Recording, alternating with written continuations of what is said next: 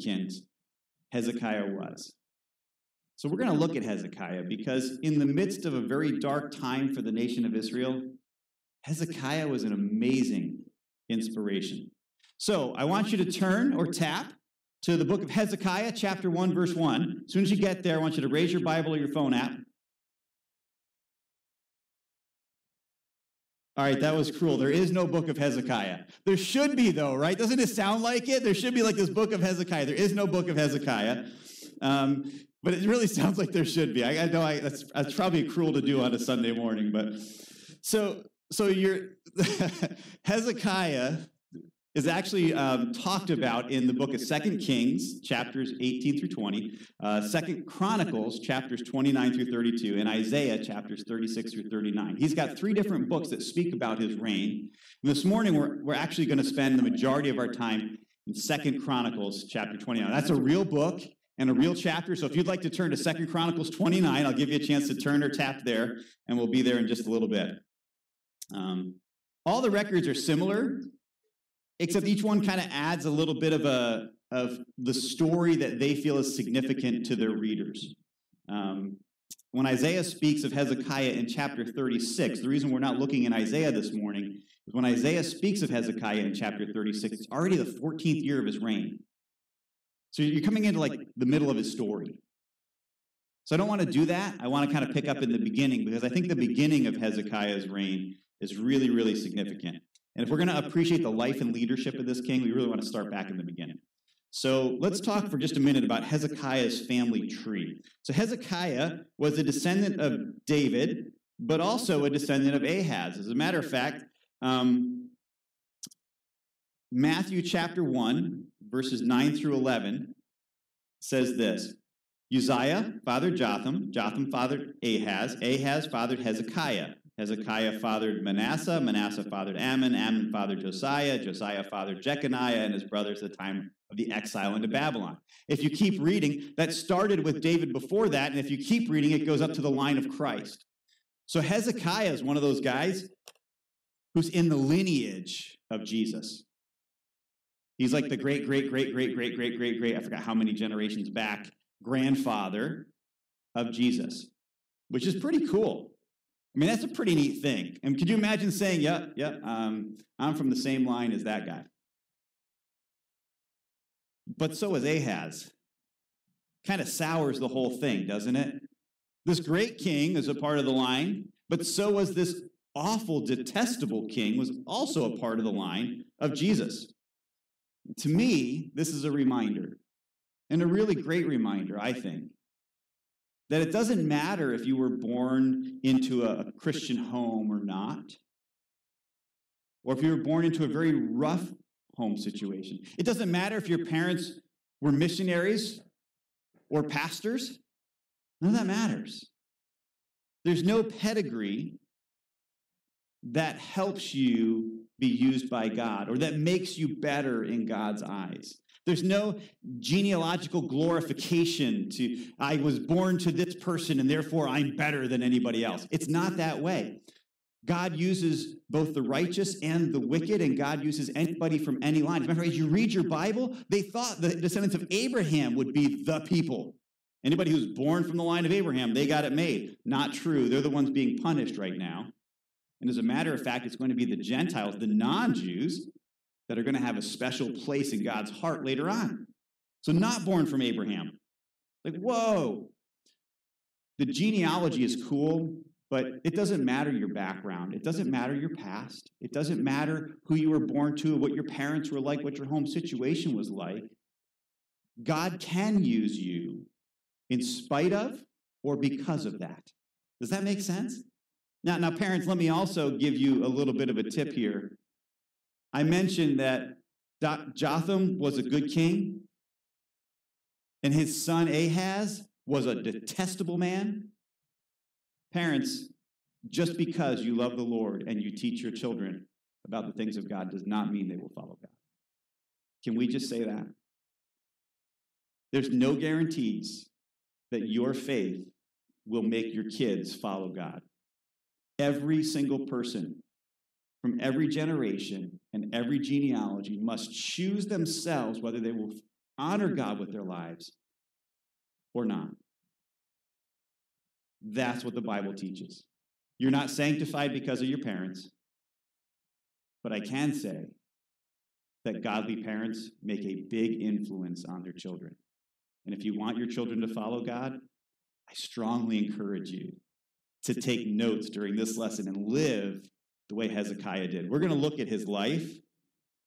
We're going to look at what he did and what made him useful to God and what made him such a great king, a great leader, a great image bearer of God, God follower. We're going to look at his godly example. So, Second Chronicles chapter 29. Hopefully, you've gotten a chance to get there. We talk about godly example or living for God. Second Chronicles 29, verses 1 through 10. So Hezekiah was 25 years old when he became king. He reigned 29 years in Jerusalem, and his mother was Abijah, daughter of Zechariah. And he did what was right in the Lord's sight, just as his ancestor David had done.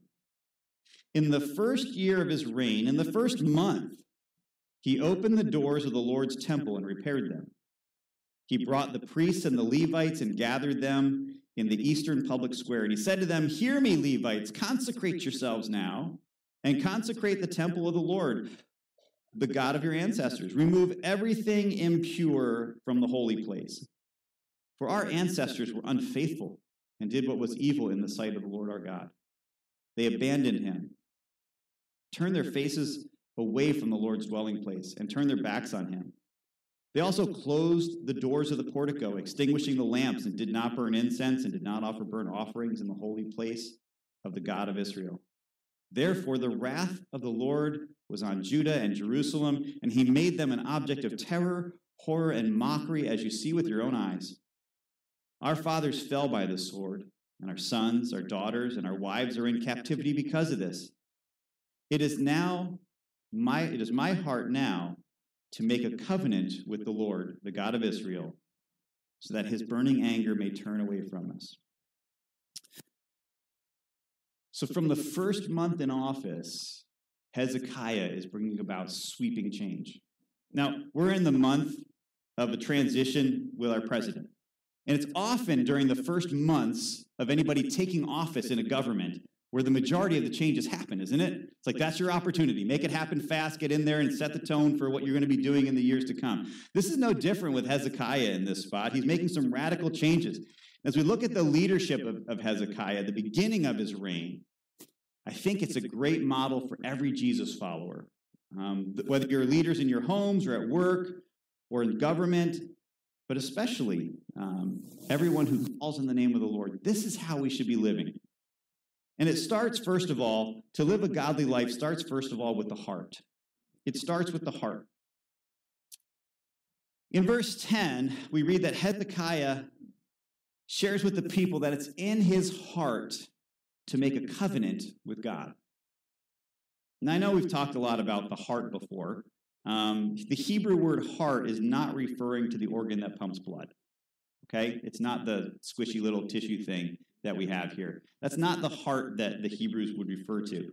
The word heart actually refers to a person's thoughts, emotions, their will, their knowledge. It's a brain thing as much as it is uh, a, a, decision, a will, a desire. Uh, it's more than just feelings like we associate heart with, you know, like Valentine's is next month, and you know everybody send little hearts. You know, I heart you and stuff, and you all have the little emojis, and you send them, and it means you're thinking about them, you love them. The, the warm fuzzies. That's not the Hebrew heart. The Hebrew heart is about decisions and intellect and will and knowledge. It starts with the heart, and when speaking to the leaders, um, when speaking about leaders in the scriptures, it's not uncommon for God to refer to their heart. What was their heart like? As a matter of fact, you read in the scriptures that at times God hardened people's hearts. There's something that'll kind of mess with you when you start studying it out. At other times, he softened people's hearts. Pretty cool. When we talk about leaders in the Bible, often God talked about their heart. And we see this Hezekiah was, was referred to as someone who was like David. Well, when David was set up as king. He was set up as king because he was a man after God's own what? Heart. Matter of fact, the book of Acts, chapter 13, verse 22 says this After removing Saul, God raised up David as their king and testified about him. I have found David, the son of Jesse, to be a man after my own heart, who will carry out my will. So David and Solomon and many others were known for seeking God's heart and having a heart for God. So, why is this significant? Well, if you go back to the flood, remember the flood? That was like over a year ago. We talked about the flood. After God flooded the earth and did a global reset, so we're just going to wipe man out because it's bad. He said, I know that the heart of man is continually evil all the time. it's always evil all the time. Some horrible absolutes there to say about our hearts. God knows that our hearts are bad all the time. And therefore, in order for men and women to live in a way that pleases God, the heart has to change.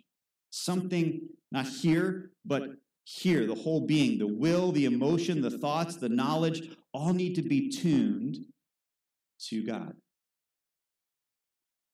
And one of the passages that's supposed to help us remember this is called the Shema. Shema is found in Deuteronomy chapter 6 and verse 5. And it says this Love the Lord your God with all your what? With all your heart, with all your soul, and with all your strength. Love the Lord your God with all your heart, all your soul, with all your strength. Now, I think it's cool that it starts with heart. I, I don't think that it's like a, a, linear thing. You have to start with the heart and then go to the soul. And then it's an all inclusive. You have to do all of them. It's just pretty cool that God heart first. But it starts with us loving God with everything, and that includes our heart. Um, to love God with our heart takes an effort. Because we have broken hearts, because we have, like, I don't want to call them defective, because God made them, so it's not really defective, but hearts that, that seek after bad stuff, thanks to Adam and Eve, we were born that way. It takes work to have a heart that seeks after God, doesn't it? it I wish it was easy. You know, I wish you could just wake up and go, oh man, I can't even imagine not following God. But have you ever had those days where you just kind of struggled doing what God wanted you to do? Or, or maybe I need to resign as a pastor. Maybe I'm like the only one that's ever done that and I need to quit now.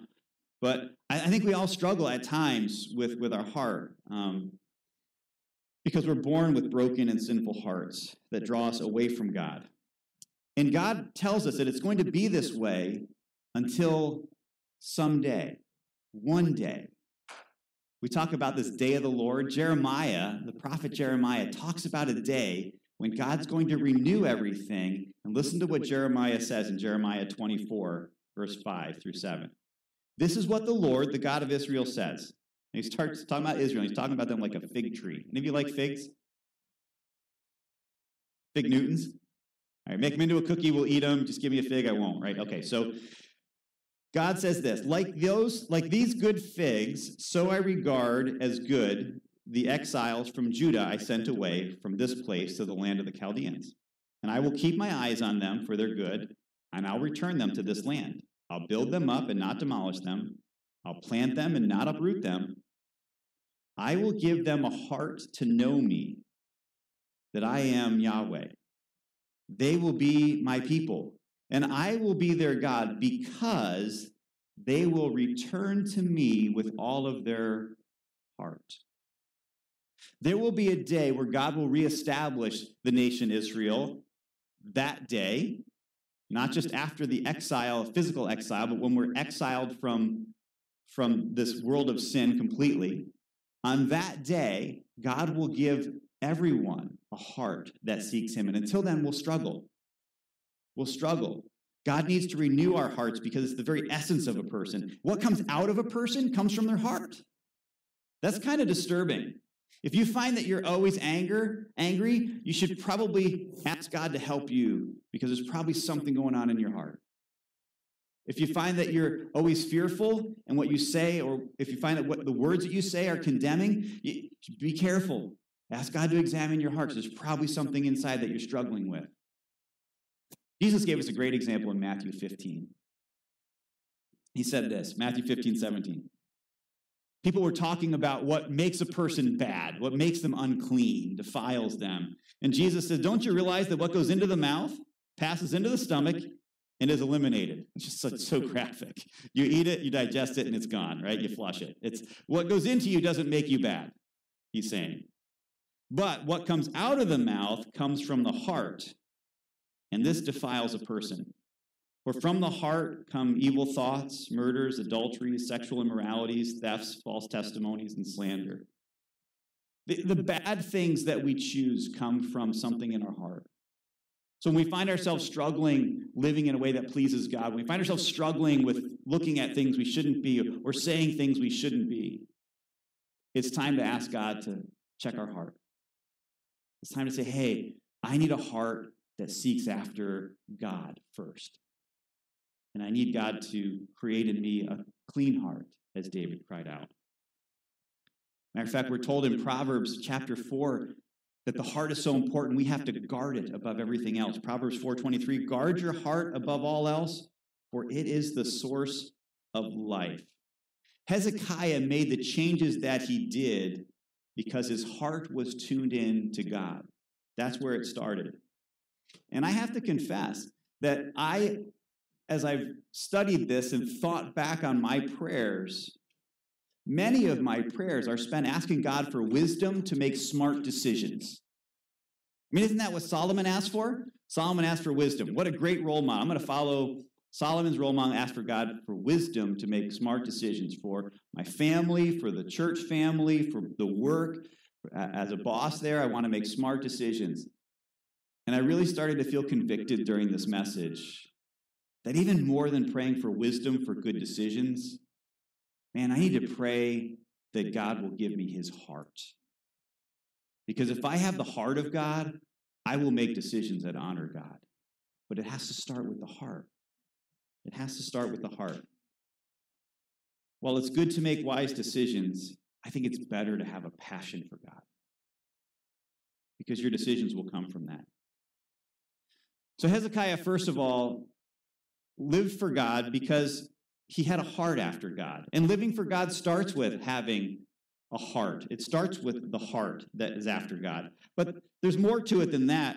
Hezekiah also surrendered. This is really what the soul is all about. Hezekiah's heart or mind drove him to want to make a covenant with God. And when you make a covenant with God, he wasn't making a new covenant. He was going back to their old covenant. He was saying, I am willing to submit to your leadership, God. I'm willing to submit to doing it your way, God. That's what this covenant is all about. And the Shema says to love the Lord your God with all your heart and all your soul. We're actually going to outline our passage through the Shema today for fun. So I want to look at the soul and what that word means. Um, the Shema word soul is actually the word, when you think of a soul, what do you think of? What's that? Spirit, right. Um, it's kind of like that. We get the word in the, in the Greek, we use the word pneuma, which means which is wind or spirit. We use that for, for soul. But in the Old Testament, the word is the nephesh, which means neck.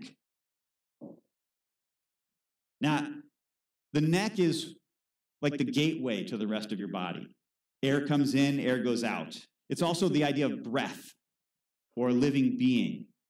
And it's the breath of God that spoke things into the existence. It's the breath of God that held back the waters when the Israelites walked through the Red Sea. That same word breath, that same word nephesh is used about those things as it is about our soul. We translate it a bunch of different ways, and it's like it's a great study to do. If you're like a Bible, if you're like into these whole Bible nerd word studies, this is a great one to, to dive into. It'll take you the rest of your life to try to wrap your head around this one. Um, but it's the neck. And, and I think to me, the beauty of this concept here, when it's talk about surrender, surrendering your soul, is the visual that you can get from this. Um, let me give you an example. Tap over to Jeremiah, um, sorry, Joshua chapter 10. Joshua chapter 10, verse 23.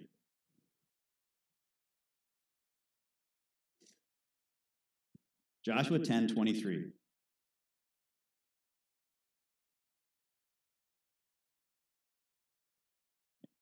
So they brought the five kings of Jerusalem, Hebron, Jarmuth, Lachish, and Eglon to Joshua out of the cave. When they had brought the kings to him, Joshua summoned all the men of Israel and said to the military commanders who accompanied him, Come here and put your feet on the necks of these kings. So the commanders came forward and put their feet on their necks, and Joshua said to them, Do not be afraid or discouraged. Be strong and courageous, for the Lord will do this to all the enemies you fight. This idea of putting your foot on someone's neck was the idea of having complete control over their life, over their death. It's them being completely submitted to you. Now, in this case, it was one of military and fear. That's not what we're talking about with Hezekiah here. Um, Hezekiah was willing to submit his entire being to the authority of God. We read in Second Chronicles 29, verses 29 through 30, that as they were doing the work of the temple, he established, we're going to talk about what he did in a couple minutes, but while they were um, having this temple worship, the burnt offerings were being completed. The king and all those present with him bowed down and worshiped. Then King Hezekiah and the officials told the Levites to sing praises to the Lord in the words of David and the seer Asaph. So they sang praises with rejoicing and knelt low and worshiped. You see the similarities? Though not conquered in battle with somebody's foot at their throat, they humbled themselves to put themselves at the feet. You've heard that phrase, being laying something at the feet of somebody, right? It's the same idea of submission, of surrender, of allowing yourself to be under their control and to declare that they are higher than you are that they're greater than you are. Bowing, kneeling, and worshiping, declaring the worth of somebody else that's greater than you are all signs of humility. And Hezekiah was not doing this as a sign of defeat in battle, but a sign of submission to a God who cares and protects his children. You know, it's much easier to submit to someone when you know that they care. This is true, whether it's a boss, an elder of a church, a spouse, I would say one of the most contested conversations I have in, in premarital counseling. So when we talk about husband love your wives like Christ loved the church, and wives submit to your husbands. I'm not, I'm not submitting to him. What do you mean? It's, you got to talk to God about that because He put that in His Word on it for a purpose. But I tell you what, it's much, it's much, much, much easier to submit or to humble yourself or to put yourself under someone's authority when you know that their number one goal is your well being. Mm-hmm. Amen? Hezekiah submitted to God, but he knew that God was the one who was looking out for the nation, that God loved them, that God was protecting them, that God was caring for them. Much easier to do.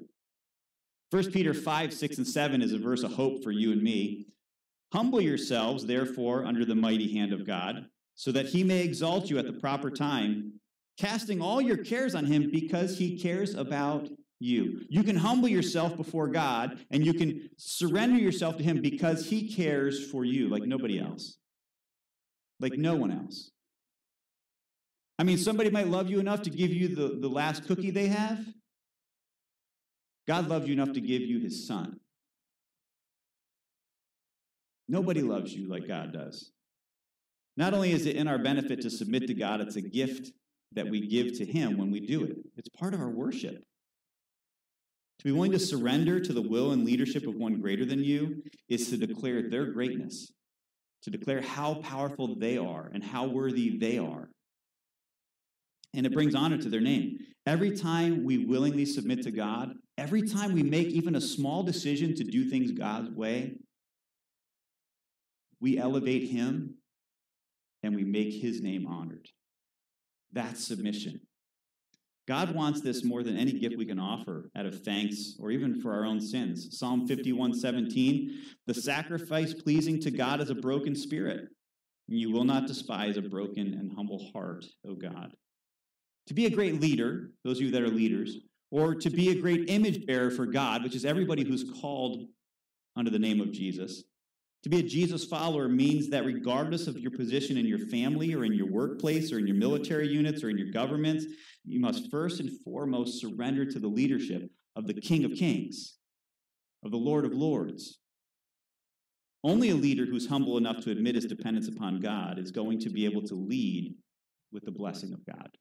So Hezekiah not only loved God and had a heart for God, and his heart, his thoughts, his everything about his being was tuned to God so much so that he made changes. And the first change was he was willing to submit, which is the opposite of his dad. Ahaz refused to follow the leadership of God, which is why he made the pact with Assyria. He refused to follow the commands of God, which is why he was willing to offer his son as a burnt offering. Hezekiah was not going to follow in his dad's footsteps. He chose to have a heart after God and to submit himself to God. Those are two of the things. Let's look at that last one. You have the heart, you have the soul, and then you have the strength. You know, there's a difference between saying you're a God follower and actually like living like one. I mean, this is exactly what got the Israelites in trouble. This is why they're in exile. Because though they were the people of God, they certainly didn't live like it. Now, listen, I know that you guys here, none of you have ever lived a hypocritical moment in your life. I know that.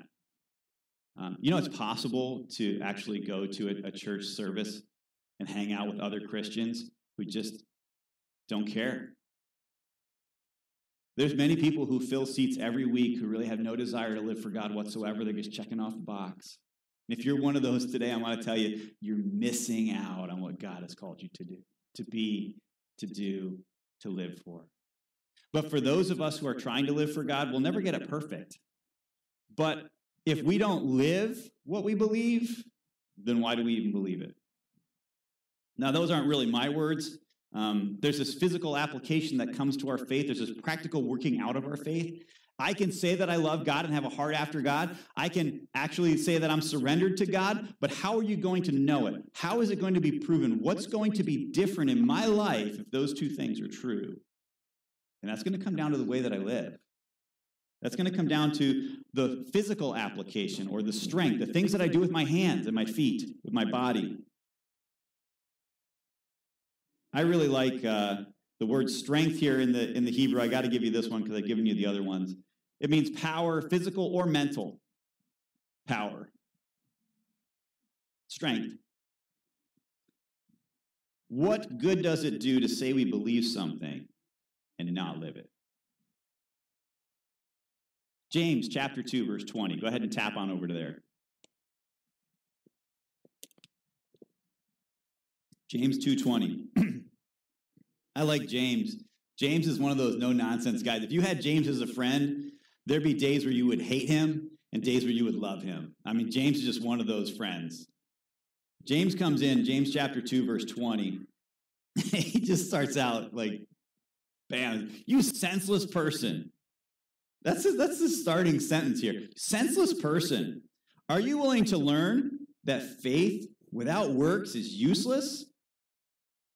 Wasn't Abraham, our father, justified by works and offering Isaac, his son, on the altar? You see, faith was acting together with his works, and by works, faith was made complete. And the scripture was fulfilled that says Abraham believed God, and it was credited to him as righteousness. And he was called God's friend. You see that a person is justified by works and not faith alone.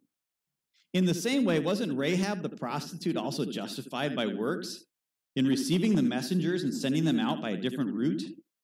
For just as the body without the spirit is dead, so also faith without works is dead. Pointless, useless. I mean, really, you ever have a dead pet fish? Have you ever have a pet fish die on you? I had a lot of pet fish die on me. We had my boys had two bubble-eyed, or no, they were bettas. Uh, one was called Winky because he only had one eye, and one was called Bob. One day, Winky left, and not too long after that, we found Bob living up to his name. He was bobbing on the top of the tank. Now, I would be really concerned if one of my kids said, Oh, I got to take my fish with me that's already dead, and started walking around with that fish like it's still alive, going, Oh, no, I, this is my friend, my fish. I want to talk to him and have fun with him. It's like, no, that fish is gone. You can't, don't leave it in the tank. Don't let it just, it's got to go. Well, if, if something is dead, it doesn't, it's not something you should be dragging around with you.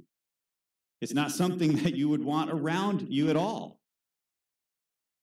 Your faith, if it doesn't have activity, if it doesn't have action, strength that proves it, it's dead. You're just dragging it around. you're saying you have something, but you're just dragging it around with you. And it means and it looks ridiculous. Can I just say that? When you say you're a follower of God and you have nothing in your life that looks like it, it's just as ridiculous as my, would be my boys carrying around that dead fish, having a conversation with it. Really. That's what James is trying to get across here. Faith without works is dead, it's useless, it's pointless. You got to have the activity that backs up what you believe. Now, it does say that faith with the works justified Abraham, justified Rahab. I just want to make a clarification. We are not saved by what we do, we are saved because of the work of Jesus Christ. But we're to spend our lives living in a way that is just before God, that is right before God. Justification, righteousness, those are those two Bible words that we use to talk about that. And to do that means to have actions that line up with our surrendered soul and our heart after God. So, what did Hezekiah's look like? I'm going to give you the cliff notes on three chapters of Hezekiah because I'm not going to read them all for you like David would have done this morning. He's not here, I can say that. So, let's look at what, what Hezekiah would do or, or did do. Um, here's a list of some of his actions. I think I made a PowerPoint for you here. The actions of Hezekiah. All right, you ready for this one? First thing he did, chapter 29, verses 12 through 19, he cleansed the temple. Ahaz had closed the temple, defiled everything, just made it a horrible place. First thing he did was opened up the temple doors. The priests, the, the Levites, took 16 days and they cleaned everything top to bottom.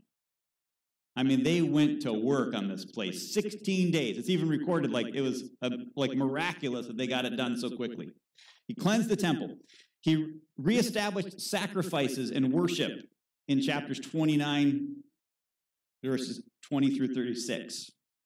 So he had people bringing sacrifices. Matter of fact, some of the priests didn't even think that Hezekiah could get this done too fast. They didn't purify themselves, and they had to get other people to come kill the animals because there weren't enough priests there to do it, to offer up the sacrifices and kill the animals. The people came out in droves and they offered praise to God and sacrifices to God and worship to God. After that, in chapter 30, they celebrated the Passover. This is an interesting one because this was not the month to celebrate the Passover. It's actually a month late. And he says, We're going to celebrate the Passover even though we missed it because we're going to acknowledge that our deliverance comes from God alone. And so he took, Hezekiah took some liberty here. Matter of fact, he took a couple liberties if you want to read that chapter. One of them was having it on a day that was not prescribed. And the other one was people, before you celebrated the Passover, you were supposed to go through this purification process. And not everybody had done that. Hezekiah said this No, no, no, we're just going to let them do it anyway. Even if they're not pure. And we're going to trust that God's going to take those that have a heart after him and accept it. He uses the same phrase about the heart, about these people who were not ritually pure, but were coming to God with what they had. Really, really cool. Really cool. Um, okay, so uh, Second Chronicles chapter 30, verses 18 and 19. A large number of people, many of them from Ephraim, Manasseh, Issachar, and Zebulun, were richly unclean, yet they had eaten the Passover contrary to what was written. Now, if you remember, in our Bible history, when somebody did something, especially around the temple or the Ark of the Covenant, that was not the way God wrote it, it usually ended badly for them, right? I'm like really badly. But Hezekiah had interceded for them in verse 19. May the good Lord provide atonement on behalf of whoever sets his whole heart on seeking God, the Lord, the God of his ancestors, even though not according to the purification rules of the sanctuary. And the result in verse 20, chapter 30 so the Lord heard Hezekiah and healed the people. Whoa. Whoa. God like made the exception to the rules. That's so cool. Because the people had a heart for God. Did you catch the connection there? It starts with the heart. All right, what else did he do? He destroyed idols.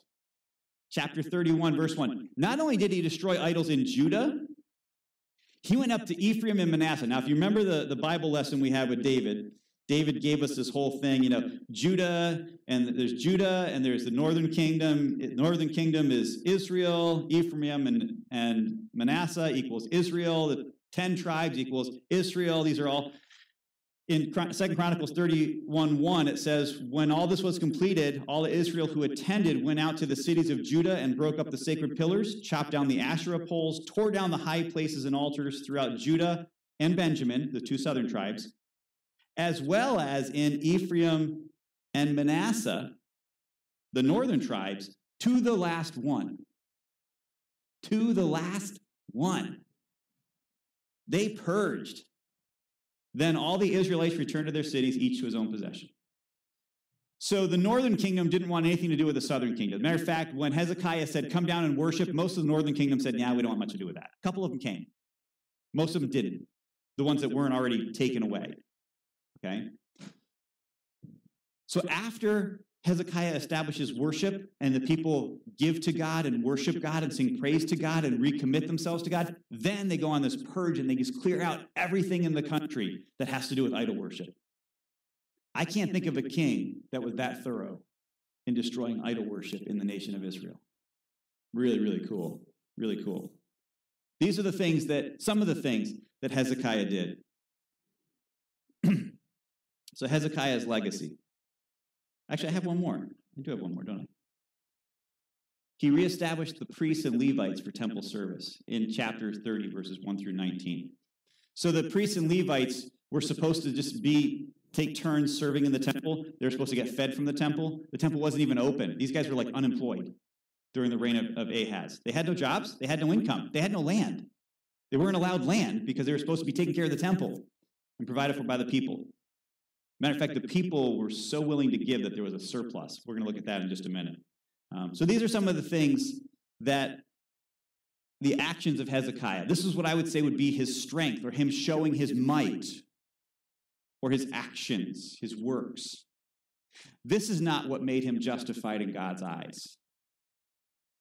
These things came after he had set his heart on God after he had surrendered his soul to God. Then his actions came through and proved that he was committed to doing things God's way. Beautiful picture of what every Jesus follower, what every image bearer of God should be living like. So, what happens when you live like this? When you live like this, you're bound to receive the blessing of God in your own life. Second Chronicles chapter 31, verse 20. Let's read what it says about the way God blessed Hezekiah. Hezekiah did this throughout all of Judah, and he was a good and upright and true before the Lord his God. He was diligent in every deed that he began in the service of God's temple and in the instruction and the commands in order to seek his God, and he prospered. Prospered quite a bit. Now, the blessings that we may get from God may, may not be things on this earth. But you can count on God blessing those who live like this for Him. Doesn't mean you'll have stuff. The blessings may not be on this earth. I think one of the greatest blessings is the way that God can then use you to affect other lives, to do His work on this earth. When you live this way, it affects everybody around you. And many of them will want to live the same way also. It's called being a contagious Christian called being a, a, God follower that, that is infectious in a positive way during the season of pandemic. I gotta be careful when I use the word infectious. Um, in addition, it will be a blessing to God and can bring blessings from God. Let me read a couple passages for you um, in Second Chronicles 29 31. Hezekiah concluded, now you are consecrated to the Lord. Come near and bring sacrifices and thanksgiving offerings to the Lord's temple. So the congregation brought sacrifices, thanksgiving offerings, and all those with willing hearts brought burnt offerings. The heart of the people started to change. And I believe it changed because of the leadership. It changed because they had a leader whose heart was after God. They had someone in their life who was modeling what it meant to be a committed God follower. Hezekiah was contagious. Matter of fact, um, Second Chronicles 30, 27. The priests and the Levites stood to bless the people, and God heard them. And their prayer came into his holy dwelling place in heaven. Now, this is huge. This is huge. God had shunned the northern kingdom. God was rebuking the southern kingdom. But now, because of the leadership of Hezekiah and the change in the hearts of the people, including the priests, the prayers of the spiritual leaders of their day who had, who had totally abandoned God up to this point are reaching into God's very throne room, God's dwelling place. And he's hearing them and he's pleased. Wow. They went from the temple doors being shut to their voices being heard in God's very presence. What a transition that is. Now, this is all the beginning of Hezekiah's reign. um, this is. Saul started out okay, kind of, right? David started out okay. Solomon started out okay you know, we're in a new year. Start a lot of things in a new year. I've learned it's really easy to start out okay. it's not always easy to finish well, is it? A lot harder to finish well. Um, now, while no one bats a thousand, we can live in such a way that the vast majority of times we're living up to the standards God has set. And while no one will, will, it will never be said of any of us that that person lived perfectly. Nobody's going to say, Pastor Mike lived a perfect life. But can it someday be said of us that we lived in a way that honored God? Meaning the majority of the time. Is that how we were characterized? Listen to the characteristics of Hezekiah that we had in Second Chronicles 29 verse 2. He did what was right in the Lord's sight, just as his ancestor David had done. Not only did he get compared to the greatest king that ever ruled in Israel, but even more importantly, he did what was right in the Lord's sight. Can I just say that's what we should be known for? At the end of our days, you don't have to be known for the person who achieved the most in their rank. You don't have to be known for the person who had the biggest bank account or the nicest house or someone who took care of, of more um, pets than anybody else. Those are all good things. But above everything else, it should be said of us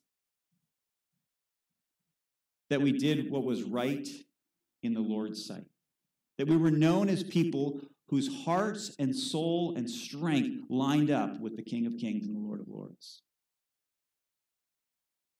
The specific deeds we do, the way we treat others, and the passion we have should all be a pile of evidence that we lived in a way that pleases God. We ought to desire to hear from our Father, Well done, my good and faithful servant, as we read, about in Matthew 25. I want to leave you with this thought today.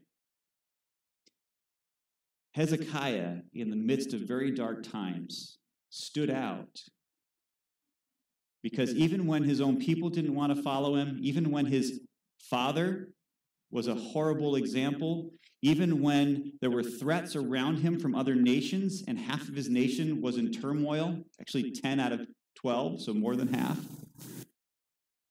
Once uh, five sixths of the nation was in turmoil. Hezekiah stood out as a light because, as a king, he understood that the most important thing he could focus on was having a heart after God, being surrendered to God, and living a life that proved the first two. And that is what you and I are called to. It's a new year. We live in some dark times, don't we? We live in some very challenging times right now. Times where people are, are filled with rage and intolerance and hate, times when people are filled with fear and uncertainty and doubts. If there was ever time for the people of God to shine, it is today.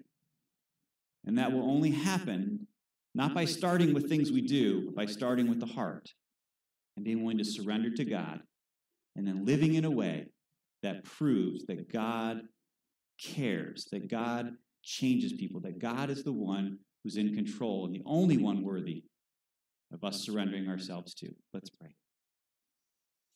Father, we thank you that we can trust you. Thank you for examples like Hezekiah.